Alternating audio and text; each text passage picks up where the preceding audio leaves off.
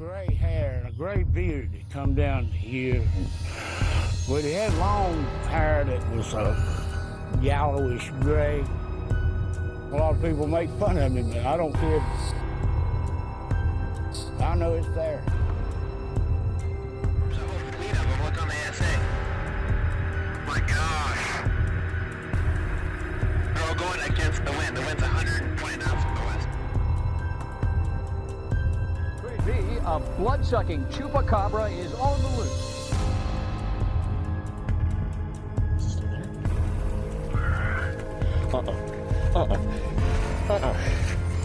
Go! No! Run! Run!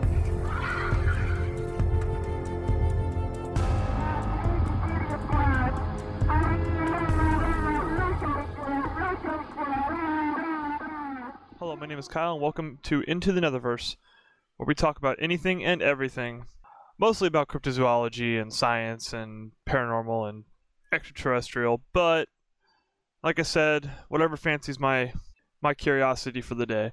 The podcast uh, is broken down into three main subjects. One is a real science article that I discuss. Two is a weird event that's happened. Maybe there's a third article that I couldn't resist talking about. But, anyways, um, today's topic is going to be about Bigfoot sightings. I know that I could probably make a YouTube video of this and with video snippets here and there, but there there are a thousand of those fuckers out there, and I don't really like doing videos. I like editing videos and producing stuff, but I don't necessarily like posting them because they kind of have been watered down over the years. And with the annoying robot voices and everything in those videos, as soon as I click on it, I instantly am turned off and like, this is bullshit. I hate it. Get the fuck out of here. But my thoughts on it are if you leave things in the show notes and links to the videos for people to see and judge themselves, it's just as effective as the video. But I also like talking and telling stories and discussing things. And I'm not 100% know it all. If I'm wrong, I, I want to be known if I'm wrong so I can grow off that and make my podcast better in the future. I do know what I'm talking about on a certain sense with some of the things here that I discussed, but like I said, I want to be able to encourage the listeners to correct me if I'm wrong or if there's anything that's out of place. But anyways, um a little bit about myself. I grew up in Oregon for most of my life. I lived in North Carolina for a few years. I've been all over the world. I was in the military for 6 years, so I have of course been to the Middle East. I've been to southeastern Europe. I've been to the northeastern part of Europe. I've been to a lot of cool places and a lot of places that I prefer not to go back to ever again, to tell you the truth. But enough about me. Let's go ahead and jump right in. All right, this article is from Live Science. Weird Z shaped faults could trigger a large earthquake on California's San Andreas Fault. Now, for some of you here who don't know, there is a fault in the southern part of California near Los Angeles, practically on Los Angeles. It's called the San Andreas Fault, and it's the focal point for a lot of big earthquakes. Um, a lot of movies that you see, like uh, what was that movie with uh, The Rock? Um, I, I can't think of it the top of my head right now, but uh, it's about when the earthquake finally happens, the big one. They call it the big one. It's supposed to be bigger, if not bigger than 10.0 on the Richter scale, and it theoretically could separate Los Angeles as an island, but geologists um, have also speculated that in about something like 40 or 50 million years, Los Angeles could be all the way up to where we're at in Oregon, up by the coastline of Coos Bay area. Um, and we're obviously not going to be around long enough to see that, obviously, but the fact of the matter is, is a lot of earthquakes happening and tremors happening in this area a lot more recently than before. And I'll have the link in the show notes here, but let's continue with the article here. Um, this is from livescience.com. It's impossible to know when the San Andreas Fault will erupt with its next big earthquake, a trembler that could impact the nearly 13 million people who live in the Los Angeles metro area. But it appears that two other nearby faults might have some say in the matter. The San Andreas Fault is part of a giant Z of faults. The top of the Z consists of the Ridgecrest Fault. The middle is the Garlock Fault, and the bottom is the southern part of the San, the most famous San Andreas Fault. If the top of the Z Ridgecrest Fault were to have a really big earthquake, at least a magnitude 7.5, that could trigger an earthquake on the middle of the Z Garlock Fault, which in turn could cause a massive earthquake along the bottom of the Z San Andreas, a new study finds. So looking at the map here, it looks like the Garlock Fault goes southwest to northeast. The San Andreas Fault goes inter, uh, intersects at that point, going from northwest to southeast, and then the other fault looks like it's going towards the ocean. Um, the thing with it is that it, it it's a nasty looking fault line. The more you look at it here with this backward Z shape, and the thing is that it, it's a lot of moving parts in that little section of land, and I always would think that if that earthquake were to happen and break up that island, it would turn into a crumbling, nasty quagmire of just destruction, and not on the level of that god awful movie 2020 or 2012. Sorry, well, 2020 is just a shit year as it is too. We all know that with the coronavirus and everything that's going on right now. But enough of that. Um, that was a god awful movie 2012 it was just horrible um it didn't fairly represent what could happen with it where did they get all that water? Where where would all that water come from to to sink the whole it's like it's like a modern day water world except less entertaining. But anyways um going back to that it with my limited knowledge of geology it would make sense if those fault lines were to collapse and cause an earthquake that it would destroy all that whole entire section of Los Angeles, and quite possibly more than millions of people would perish in a blink of an eye or soon after.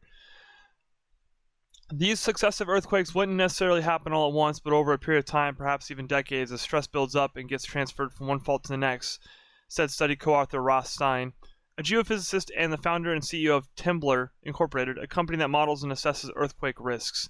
So I guess I'm a little bit wrong. I guess the earthquakes wouldn't be all of a sudden. It would be more of a period of decades, but that big one could take out a lot of people and a lot of businesses and cause quite a bit of damage, quite, possibly maybe in the trillions if you know because Hollywood in that area is in that area, and you know a lot of those big tech companies in that area too, along with being north towards San Francisco. It, it it's it would destroy a lot of our infrastructure, as much as I hate California. Ross Stein continues by saying, What we are describing isn't likely, and it's a kind of earthquake chain reaction, Stein told Live Science. But we've cont- learned over the last four months is chain reactions really do happen in nature. And if we aren't prepared, as we were with COVID, there we go with COVID, they have enormous consequences. I like how uh, they throw in preparation plans now. Remember COVID. Like, I mean, it's it's coming to a point of ridiculousness now, but it is what it is, and I can't change it. So, anyways, moving on. The article continues There are so many faults and earthquakes in California because that's where the Pacific Plate grinds against the North American tectonic plate. However, the San Andreas Fault, which snakes roughly 800 miles or 1,287 kilometers for you non American metric type folks, from the Salton Sea to the Mendocino coast. is notorious because it caused the deadliest earthquake in the nation's history. 1906, a magnitude 7.0, or I'm sorry, 7.8 San Francisco earthquake killed an estimated 3,000 people. And I've seen videos of that, uh, old black photographs, and I can tell you that the destruction of that town was just, it leveled everything. There was nothing left after the earthquake. And they had fires going on for days, weeks, sometimes months, I do believe. But Anyways, the new analysis of this possible earthquake chain reaction suggests that another large San Andreas rumbler near LA is now 3.5 to 5 times more likely than scientists previously thought. Thanks to the Ridgecrest quakes. The Garlock Fault is relatively quiet. It hasn't released a significant earthquake in 500 years, but if the Garlock Fault ruptures within 30 miles or 45 kilometers, of its junction with the San Andreas Fault, it could raise the likelihood of a San Andreas quake to the southeast, the so called Mojave section, by a factor of about 150. Stein and study co author Shinji Toda, a professor of natural disaster research who specializes in seismology at Tohoku University in Japan, wrote on the Trembler log. I'm sorry, Temblor blog. We thus estimate the net chance of a large San Andreas earthquake in the next 12 months to be 1.15%, or one chance in 87, they wrote in the post. Such an earthquake could be catastrophic, where a magnitude 7.0 I keep on saying 7.0. I mean 7.8 earthquake to hit the southern San Andreas fault. It could cause more than 1,800 deaths, 50,000 injuries, and $200 billion in damage and other losses, to a 2008 report from the U.S. Geological Survey. It was the 2019 Ridgecrest earthquakes that led to this investigation, Stein said. Ridgecrest has had four big earthquakes and many smaller ones over the past two years. There was one that was a 6.4 and 7.1 in July 2019, and a 5.8 and 5.5 in June of 2020. Ridgecrest was a humbling experience, Stein told Live Science. I think anybody would have told you that given how well mapped California is, that any fault that can release a 7.1 would have been known, and it was unknown. See there, folks? Not everything is known in the world, and scientists can't know everything, and these things will happen, but it's great to know that they're happening now, and we can record them so we can prepare for the future. Although you can't 100% prepare for a disaster, but you can take this knowledge and move forward with it. The Ridgecrest area, it turns out, is no stranger to big earthquakes. Over the past 150 years, the area within 90 miles or 150 kilometers of the fault has experienced four earthquakes that registered a magnitude 7 or higher. However, the area's big earthquakes don't happen like clockwork, so it's challenging to know when the next powerful one might hit, Stein noted. So, to forecast what the next massive earthquake might strike, Stein and Toda developed a new forecasting method. To be clear, a forecast is not the same as a prediction because it's impossible to predict earthquakes. Instead, forecasts look at a probability or the chance that an earthquake of a certain magnitude might happen in a given place and time period. And the rest of the article goes over the prediction models and the scientific data. I'll post those in the show notes. But the last thing about the article I want to talk about is what should Californians do? Um, there's another way of looking at the 1.15% chance that the San Andreas fault will rupture and trigger the big one, and it's this. There's a 98.85% chance that it won't happen. So there's a very good chance that the big one won't happen, but that doesn't mean don't worry fully. You have to understand that these things are going to happen, very slim out as it is, but they will happen. So make sure your disaster kits are ready to go and you have an extra strategy when the big one does happen if you manage to escape the the earthquake. Um, that's all I really can say other than that for this article. Now moving on to the next article. Australia acknowledges potential survival of thylacines. Now this article is from November of 2019 and there are a whole lot of articles when it comes to cryptozoology that are up to date every day, you know, 24 7. So some of these articles I pull up are going to be as new as possible, but they still hold relevance to today. Um, for the ones that don't know, the thylacine is also known as the Tasmanian tiger, and people who are interested in the cryptozoology world will know what that creature looks like. It was a marsupial that lived in the I want to say it obviously lived in Australia and Tasmania, but I do want to say it lived in the New Zealand sector as well. Um, and I can't believe I called New Zealand a sector. It's its own little country. If they heard me talking like that, they'd beat the shit out of me. But anyways, um, it went extinct due to hunting and uh, control measures for livestock. And going back to what I was talking about, there is a video that's very famous of a zoo that held this creature, and it had a big a, a pretty long jaw with a good set of teeth and I remember watching that when I was 12 or 13 on Discovery Channel or History Channel back when it wasn't crazy like Ancient Aliens and everything Hitler 24/7 but it scared the crap out of me. It was an eerie footage. I think it's because it was being black and white film, but it scared me, but it also fascinated me because it also brought it brought to my knowledge the awareness of extinction and what society of man can do to other species across the world. And I do fish, but that doesn't mean that I'm going to go out there and take every fish from the river or lake or ocean that I see. But I guess my point is, is that it really did bring to the table the fact that creatures can't go extinct and once they're gone, they're gone forever. But Going back to the article, this is from the Roundtable, like I said, from November of 2019. The video footage is haunting. A strange dog cat hybrid creature anxiously paces back and forth along the wire cage of its prison in Hobart Zoo, Tasmania, yawning with its massive jaws. A stiff black striped tail sticks out between behind it in a straight, bony line. Its black eyes gaze out as at its home in the Tasmanian bush. Stripes run down its haunches. The year is 1933, and the animal inside the cage is Benjamin, a thylacine, otherwise known as the Tasmanian tiger, and he is the last known thylacine to exist in captivity. Three years later, on September 7th, 1936, Benjamin died from exposure after being locked out of his artificial burrow and left to the extreme Tasmanian weather. Because the Australian government had only started conservation efforts for the thylacine two months earlier, they did not announce the news of the animal's death, believing that more could be easily captured. A Tasmanian tiger was shot and photographed in the wild in 1938, and scat, or shit, vocalizations and footprints were documented up until the 1960s. But in 1986, the Tasmanian tiger was declared extinct by the government of Tasmania after no confirmed sightings for 50 years, until now. In a press release from the Tasmania Department of Primary Industries, Parks, Water, and Environment, eight sightings of the thylacine have been reported since 2016, with two in 2019 alone. The Tasmanian tiger, a member of the Thylaci- Thylacinus genus family of marsupials, was the only species of its genus to survive to modern times.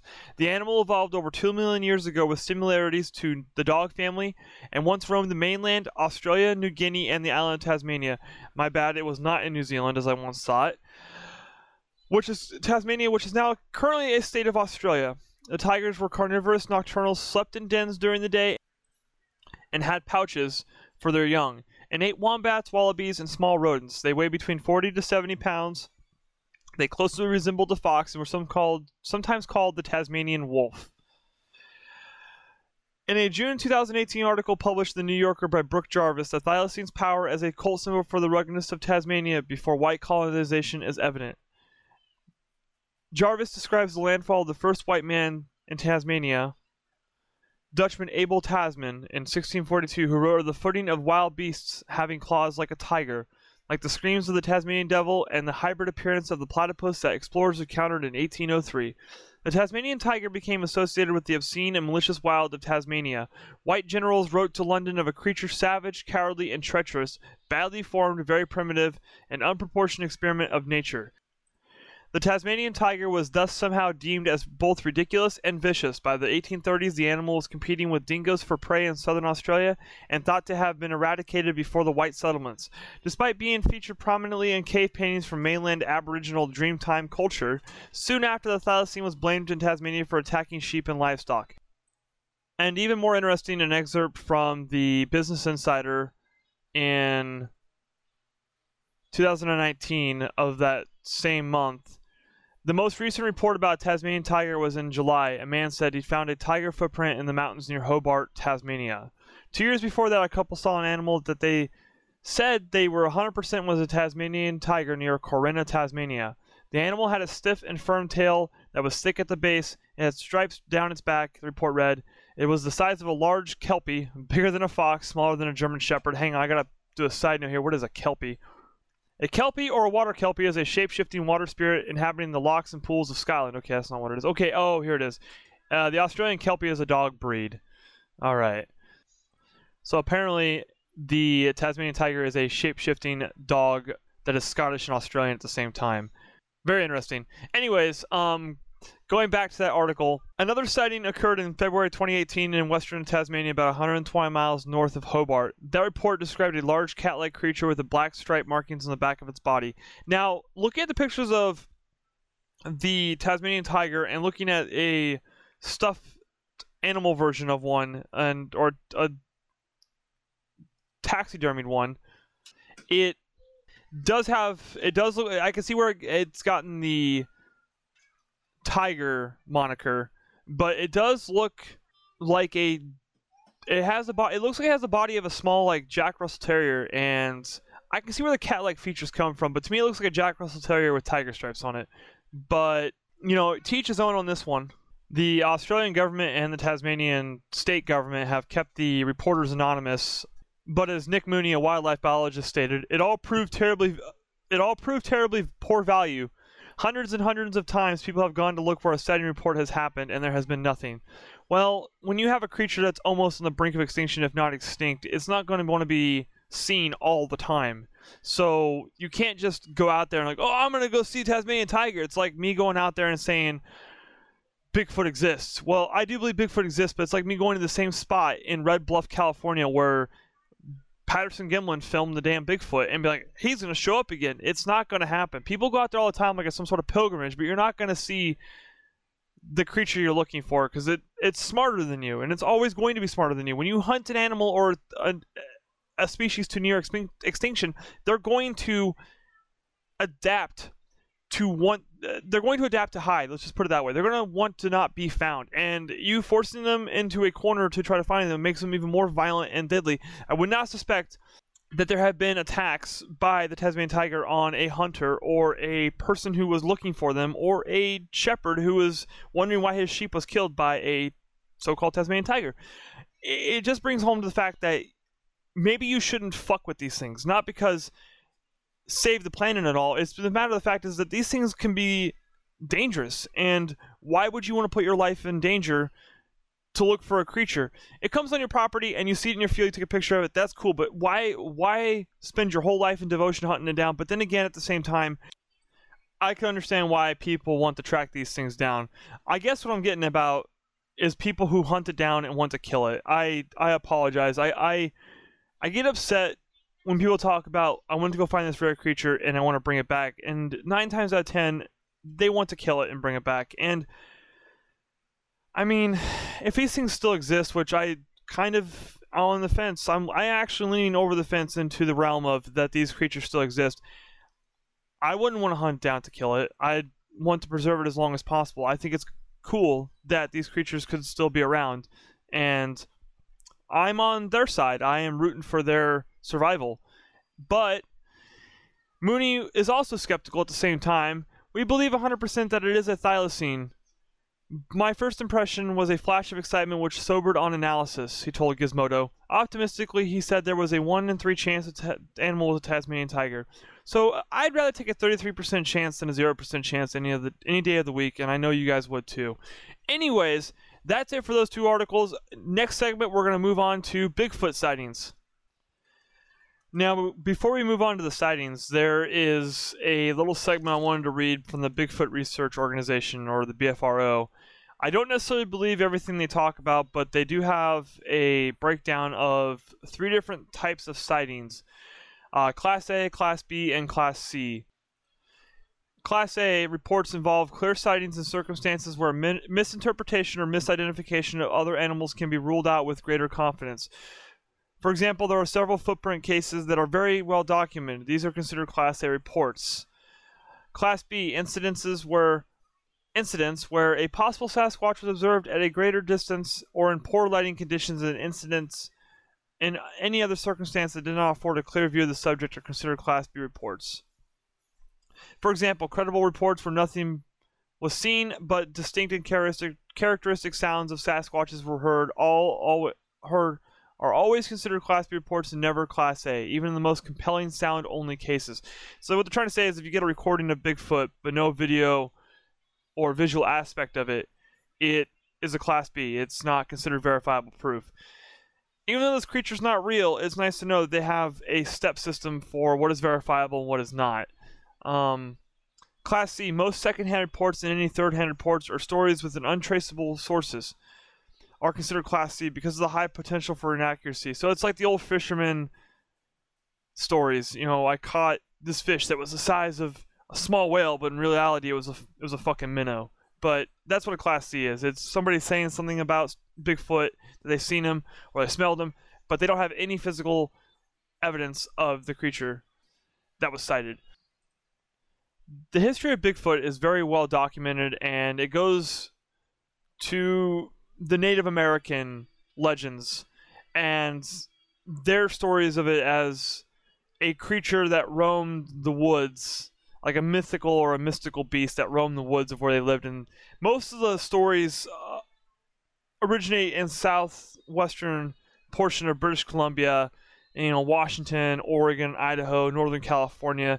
They had they have many names for it. The most common name is Sasquatch, but most people call it Bigfoot. Um, here's an excerpt from OregonEncyclopedia.org. Bigfoot is a large and mysterious humanoid creature purported to inhabit the wild and forested areas of Oregon and the west coast of North America. Bigfoot is also known as Sasquatch. And there is a bunch of First Nation people's language of how they pronounce it, and I don't want to butcher it, so I'm just going to go either between Bigfoot and Sasquatch. Um, most people who believe in Bigfoot's existence or claim to have seen one assert that they are hair covered bipeds with ape like features up to 8 feet tall. I've heard stories that they're up to 15 feet tall, but that's like wild, crazy out there stories. But the majority of stories I've heard are it's a 7 to 9 foot tall creature. They leave correspondingly large footprints. They are generally characterized as non aggressive animals whose shyness and human like intelligence make them elusive and thus rarely seen, though some wilderness travelers claim to have smelled their stench or heard their screams and whistles. Now, I have a story to tell you guys.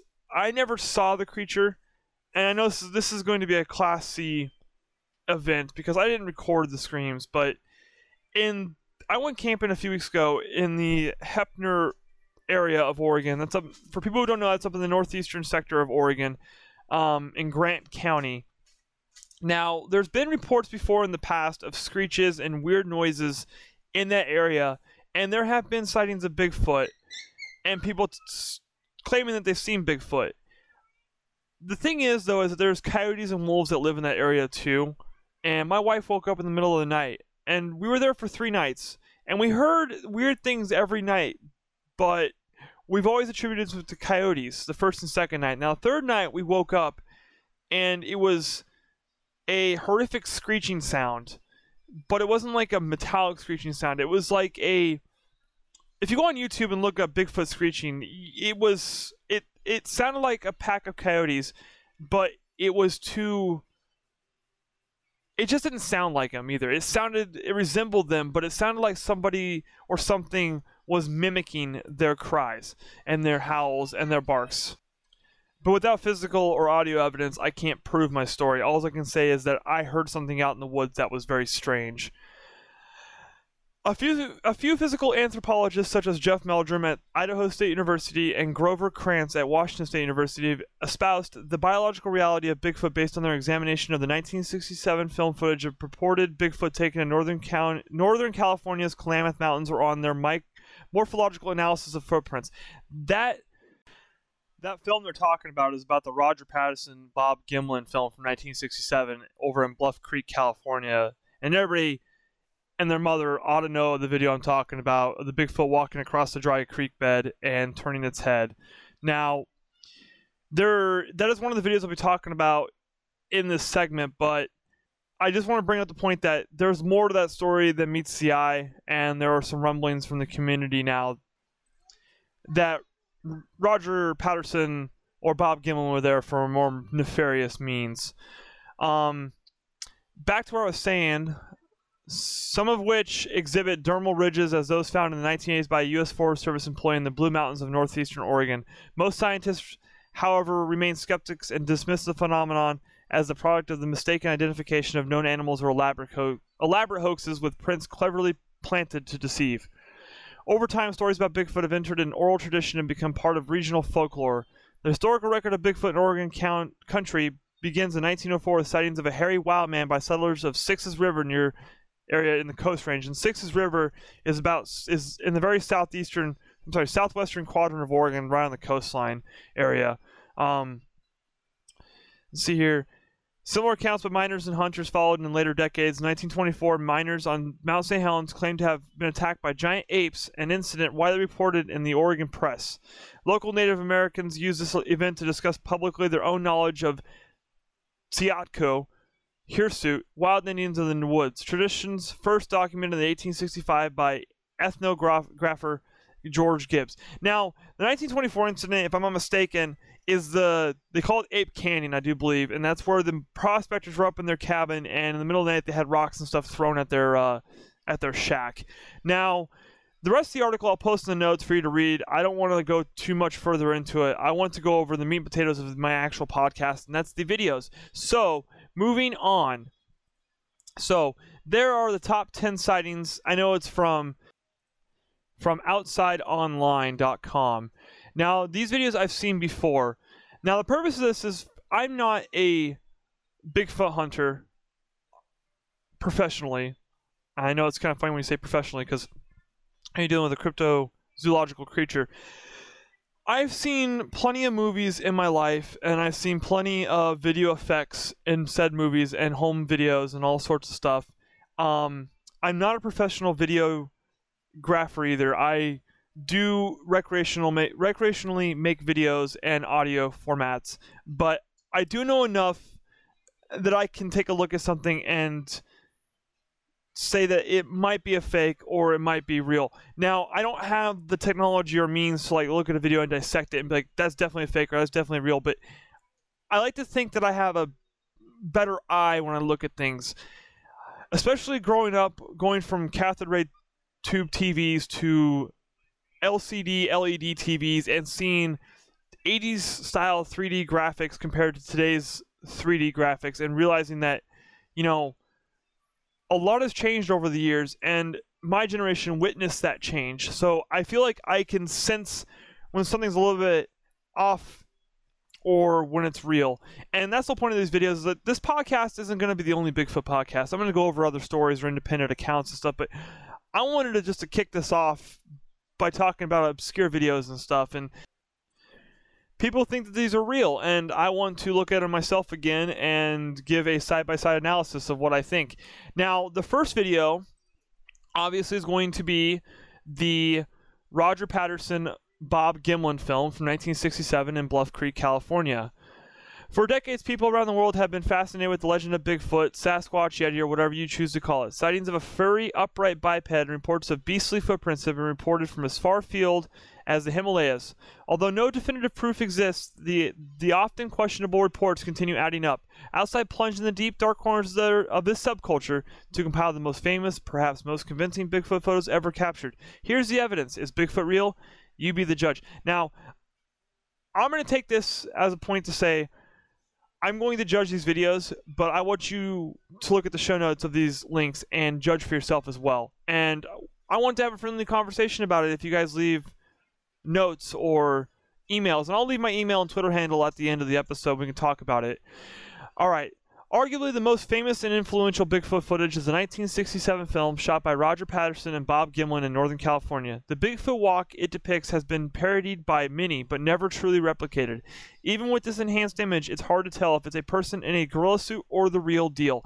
Now, I've seen this video a billion times, and I can tell you that that walk looks real. It's it's not saying that it looks real because I know what a Bigfoot how a Bigfoot walks, but it doesn't look like it's forced. It looks like it's a natural gait. Like it doesn't look like the creature is walking across the the dry creek bed and stutter stepping or anything like that to make itself look like it's making big steps. It looks like it's a very natural gait.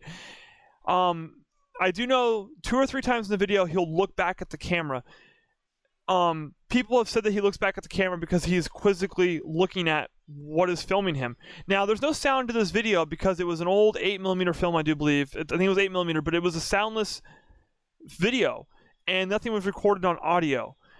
It's just straight film, and that's it. Now, I have been reading a lot of articles on Facebook, and I know Facebook isn't a trustworthy source, but I'm talking about Facebook groups, and they're posting their articles, and they're back and forth. They're now accusing Bob Gimlin of going after Bigfoot to kill him. Now, the story goes that Bigfoot, there was a family that lives out in Bluff Creek of Bigfoot, and Bob Gimlin before had seen them, and they went back to go under the guise to capture it with footage. But he told a couple people along, along the way that he was intending to shoot and kill the Bigfoot. And the speculation being is that the reason why Bigfoot's looking back at him is because he's firing his gun in his general direction. Now, the opponents of this argument will say, well, how come you couldn't see any dust trails or anything from bullets hitting the ground? Well, look at the footage. It's literally almost 50 years old. It's over 50 years old, to tell you the truth. The thing is, is that the quality of film back in the day wasn't that great. So it's also very light in exposure. So I've shot guns and hit dirt with bullets fired from guns, and you do see dust plumes and stuff, but I don't see anything that's a plume in the video of dust. And I'm not, you know, there's a lot of sticks and branches there. It look, you know, if a bullet hit a branch, you'd see some branches fly up in the air from the concussion of the blast of the bullet hitting the of hitting the area. But I don't see any of that either.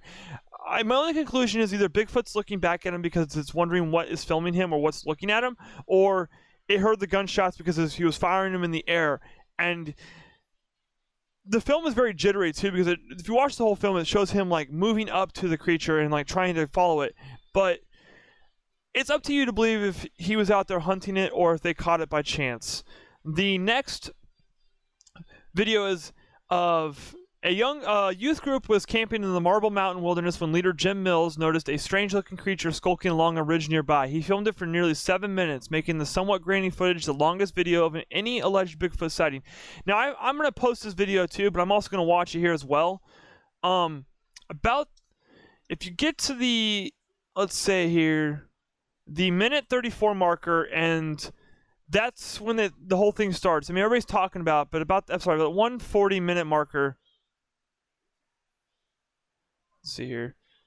Actually, I I am hugely mistaken. I thought it was a 130 marker. My apologies. It's about the the 210 marker is when everybody starts looking up at the range, and you can see in the video at the 210 marker and beyond, they're talking about what's up in the mountain, and people are pointing fingers and stuff, and you see the Yep, and here we see it. They're finally turning the camera over the mountain because people who film these things are so annoying because they actually don't film anything. They just sit there looking at the person before the not the subject at hand, and that's what I find most annoying. And they sit there on the mountain with it fully zoomed back for like literally a whole fucking minute, and then they finally zoom in, and you get to the point, and it's zoomed into the max on this VHS tape recording camera, and you finally see it walking, and you got to take a look at the film here and you got to compare the size of that figure to some of the artifacts near like a rock or a tree and you got to think that creature is fucking massive. And it looks to be six feet or taller. It could be seven or eight or nine feet taller. But the thing also I'm looking at in the video too is that it's looks like a dude just walking, sauntering downhill, going uphill, then downhill down the mountain slope, but it looks like a backpacker. But the fact of the matter is that the video is so far away, the subject is so far away that it is just easily crossing the ridge of that mountain going down smoothly and taking large steps as well. But some of the video too, when it's walking, looks like it's also stutter stepping too. So I, I it's hard to tell if it's a real, if it's the real deal or if it's just somebody on top of the mountain that saw a large group of people at the other side in the valley and just wanted to fuck with them. But it is a good video and it's of decent quality and it makes me wonder if it truly is what it is. The next one is more of a picture than a video. It's uh, British explorer Eric Earle Shipton snapped this photo while trekking through the Himalayas in 1951, alleging that the footprint belonged to a Yeti. In 2014, Christie's auction house in London capitalized on the worldwide interest in Bigfoot and sold the original photo for nearly $5,000.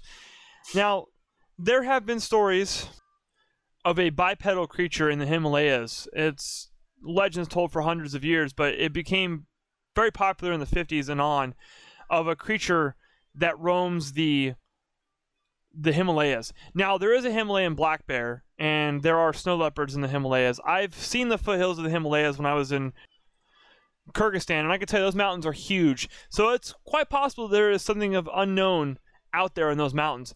Now when I look at this photograph, it's a black and white photograph, but I'm only seeing four toes. Now the cast structures I've seen of a Yeti or Bigfoot have had five toes. Now, a bear has five toes as well, or five digits on its paw, and so do most cat most cat-like creatures. But this is not a cat creature. This is not. This looks a, like a footprint from a bipedal creature. But the thing is that I only see four toes.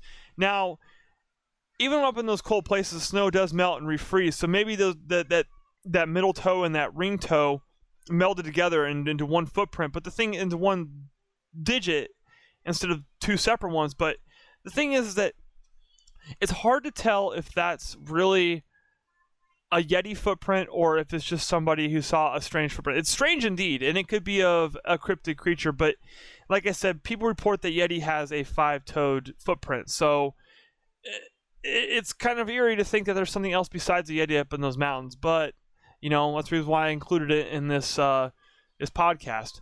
The next one is called the Independence Day film, and no, it's not of the one with Will Smith and Bill Pullman and Randy Quaid flying his jet up into a fucking UFO and blowing it up. I mean, wonderful movie, but good God, I saw the sequel and I just I- stopped watching all of them. I, I used to watch them every Independence Day, but I, I don't watch them anymore because it ruined the whole thing for me because it was just such a garbage fucking film.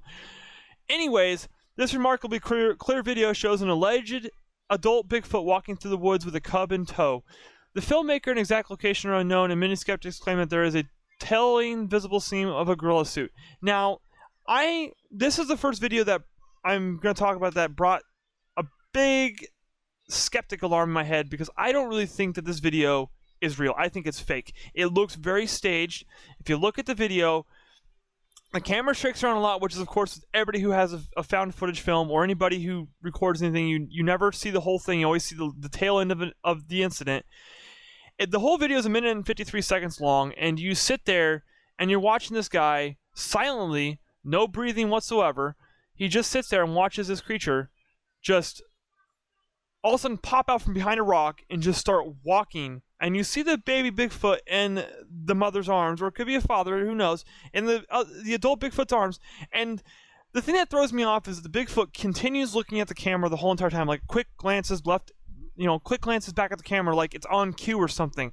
That's what gets me, is because it just popped up out of the rock from behind a rock like nobody's business and then just continued walking. And then you see the, the tail end of the video. It keeps on looking back at the camera.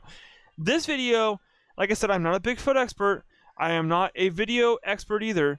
But reasonable deduction would lead me to believe that this video is fake the next video also brings up the skeptic alarm as well. In October 2012, a group of siblings hiking in Provo Canyon in Utah thought they spotted a bear in the woods and started filming. When the creature stood up on two legs, the hikers ran, abruptly ending the shaky video. A year later, the siblings launched a Kickstarter campaign to investigate other Bigfoot sightings. Now, playing the video, it the camera immediately turns on like it's just like it like instead of turning the camera on and running out to go see it, they just immediately turn the camera on, and you can't see much behind. It's in the fall because the trees, the leaves are turning brown, and a lot of leaves have fallen down. But there is a heavy smattering of trees in the area. You can see a black shape moving in the background, but you can't see any distinguishable features. Now, they sit there and watch it, and then all of a sudden it stands up, and that's when the camera shuts off and they run away. So there it goes. It stands up, but you can't tell if it's facing them or if it's or if its back is turned to him as well. They keep on running, and then the camera just cuts out, just cuts out. Now they could have just edited that film and then put it in the uh, on YouTube, but the thing is that I can't tell through the video what it is, and there are black bear that live in Utah and I'm not denouncing their story, but it does raise some con- consideration and concerns of what it possibly could be. Now, the next one was very eerie for me because it's a game hunter's camera in the wilds of Pennsylvania. And looking at this photo, it really it, it asks a lot more questions than it really answers and you may have seen it before. In 2007, hunter Rick Jacobs captured some of the most famous Bigfoot images to date with a camera mounted to a tree in Pennsylvania's Allegheny National Forest.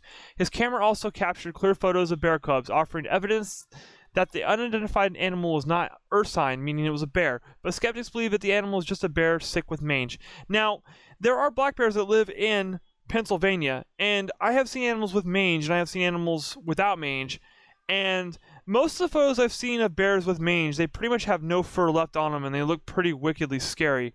This photo looks like there is something of there is a lot of fur on this creature. Now, I'm not a biologist by any means either, but it would lead me to believe that if it's suffering from mange, wouldn't you see a lot more patches of skin versus fur? But like I said, when when this kind of attention is brought to the a government body, they tend to shut it up. I mean, look at Roswell. You know, 1947. You know, they said, "Oh, an alien ship did crash," and then not even 24 hours later, they reversed their decision and said it was a weather balloon. And they stuck to that weather balloon story on every fucking UFO incident ever. So it's hard to believe the government when they say things like this. Now, a bear does have long back legs and short front front legs, but looking at this photo, this creature has way too its proportion of legs is way too long on the rear versus the front. It, it, it doesn't. It looks like this creature is meant to stand up versus crawl on all fours. Now bears can go on their hind legs, but they stutter walk and they can only go a few steps. And in videos I've seen and, and what I've seen in real life at zoos and stuff and in the wild, but a Bigfoot. I mean, this looks like a bipedal creature to me, and that is why it bothers me when the, when a government agency says that's not what you think it is. Now, this is an article from the Denver Post in 2007 from October 31st, Halloween. Be, uh, Ridgeway, Pennsylvania. It's furry and walks on all fours. Beyond that, about the only thing certain about the critter photographed by a hunter's camera is that some people have gotten the notion it could be a Sasquatch or Bigfoot. Others say it's just a bear with bad skin infection. Rick Jacobs says he got the pictures from a camera with the automatic trigger that he fastened to a tree in Allegheny National Forest about 115 miles northeast of Pittsburgh, hoping to photograph deer. We couldn't figure out what they were, Jacobs said of the images. I've been hunting for years and I've never seen anything like this. He contacted the BFRO, or Bigfoot Research Organization, which pursues reports of a legendary two legged creature that some people believe lives in the parts of the U.S. and Canada. It appears to be a primate like creature. In my opinion, appears to be a juvenile Sasquatch, said Paul Maheda of the Bigfoot Group. However, the Pennsylvania Game Commission has a more conventional opinion. Agency spokesman uh, Jerry Feaser said conservation officers routinely trap bears to be tagged and often see animals that look like this photos. Seems like a deflection to me. There is no question that it is a bear with a severe case of mange, Feaser told the Bradford Era. Like I said back looking at the photo, that bear looks like it has mostly a lot of fur left on it, and like I said, the photos of bears with mange that I've seen either have hair on them or have no hair. I don't see very many patches of skin, if any at all. But of course, the video is the, the, the photo is grainy. But I'm gonna err on the side of caution here and say that that creature in that photo is not a bear. Um, that's pretty much it for that article. The next one that goes up is the same area. Well, the same area of Pennsylvania in Johnstown, Pennsylvania, were baffled by a footprint measuring 17.75 inches found near a residential home in 1980. According to the Associated Press, the footprint coincided with reports of strange noises and a strong but unusual odor in the area. Now, I gotta tell you, Class C reports will state that you know Class C reports to uh, people say they smell something strange or they heard strange noises, but there's no verifiable proof. But then you have Class B reports of like this, well, Class A reports of a footprint. Now, looking at this footprint it doesn't look like it's a singular footprint. It looks like there's several footprints on top of each other of the same pattern but smaller. So it looks like it's a could be a adult and juvenile Bigfoot, but I'll let you judge because it's a black and white photo and like I said, I don't I'm not here to prove anything. I'm here just to pass along the information I've seen and I, it's okay if I make judgments on my own, but my judgment being is that it's not that looks like something that is ape like now, I did some digging on this article here too, and let's see here. The man that gained atten- the man that gained this kind of attention was I got this article from May 26, 2007 of the Tribune Democrat and 85-year-old Sam Sherry's name might not now appear on the internet in Yellow magazine and newspaper clippings and in a smattering of books about strange phenomenon. Well, that wouldn't have happened if he didn't have that strange encounter. So this gentleman here was a steel worker in the mills. He was drafted in World War II, fought during fought the Japanese on the islands. Uh, took a lot of shrapnel, got injured, had a lot of surgery when he came home, and then he developed colon cancer in the 60s and had half his large intestine removed. So this guy is a living, walking legend of his own right. But he did say he went fishing one time um, in 1987, and he said that when he went out fishing, he met Bigfoot, and now he. I don't think the man's alive anymore because this article's from from 2007, but he, even when he couldn't walk very well anymore, he would go to the sites during the daytime and leave food for them and try to see if he can gather more evidence of them. He believes they're out there, and he has evidence of them out there with the footprint casts and stuff like that. But he is trying to see if he can find more evidence of the creature so it can be brought to people's attention. But like I said, this is more of a story of a guy who has casts of big footprint footprints, but no necessary physical evidence of like a picture of one or anything like that. But I'm not saying the footprint. Um, what I'm saying is that the footprints are legitimate enough, but I want to see a picture of Bigfoot, and I want to see it, you know, moving around, and it's a real one, not some dude in a suit. Um, moving on, in 1994, former U.S. Forest Patrolman Paul Freeman claimed he saw a family of Bigfoots in Washington's Blue Mountains. The video is shaky and grainy, but it has been deemed the real deal by so-styled Bigfoot experts. I click on the link to find the video, and it says the video is unavailable.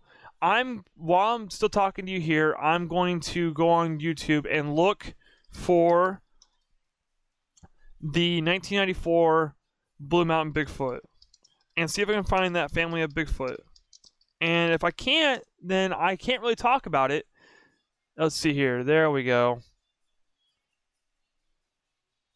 And it's going to be a paranormal review of somebody's channel. Okay, let's see here.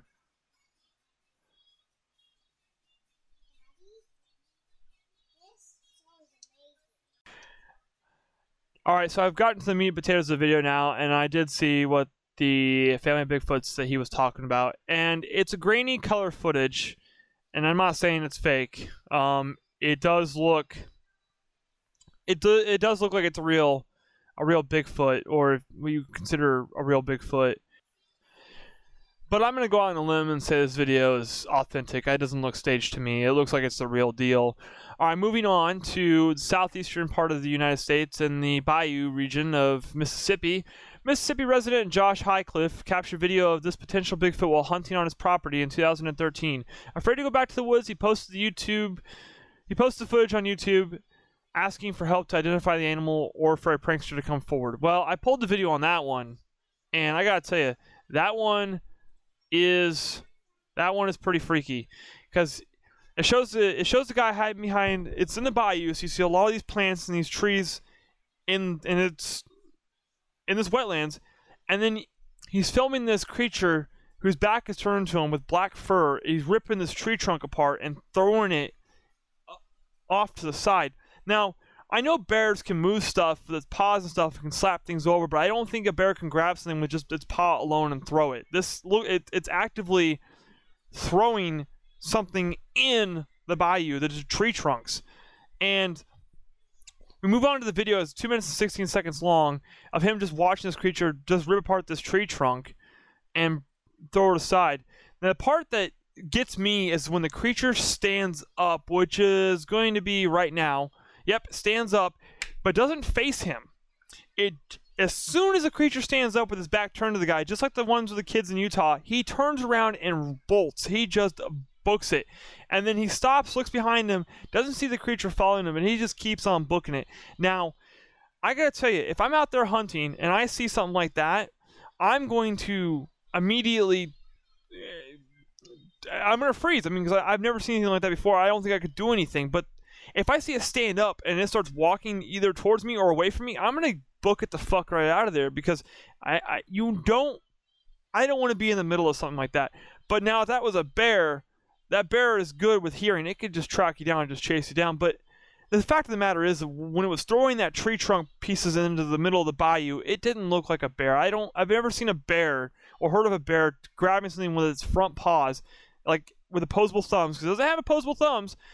Bigfoot does, and throwing it like I would toss it to my left or my right laterally, like I was tossing a football or something like that. That's the thing is when it it, it doesn't look like a bear.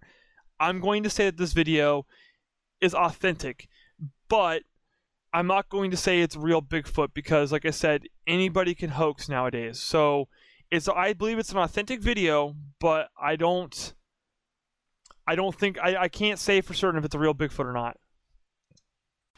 Okay, the last video is of a hiker walking through the Utah hills near Provo Canyon in Utah in 2012 when he spotted a large animal in the woods. As he approached, the animal stood up on two legs and started throwing rocks at him.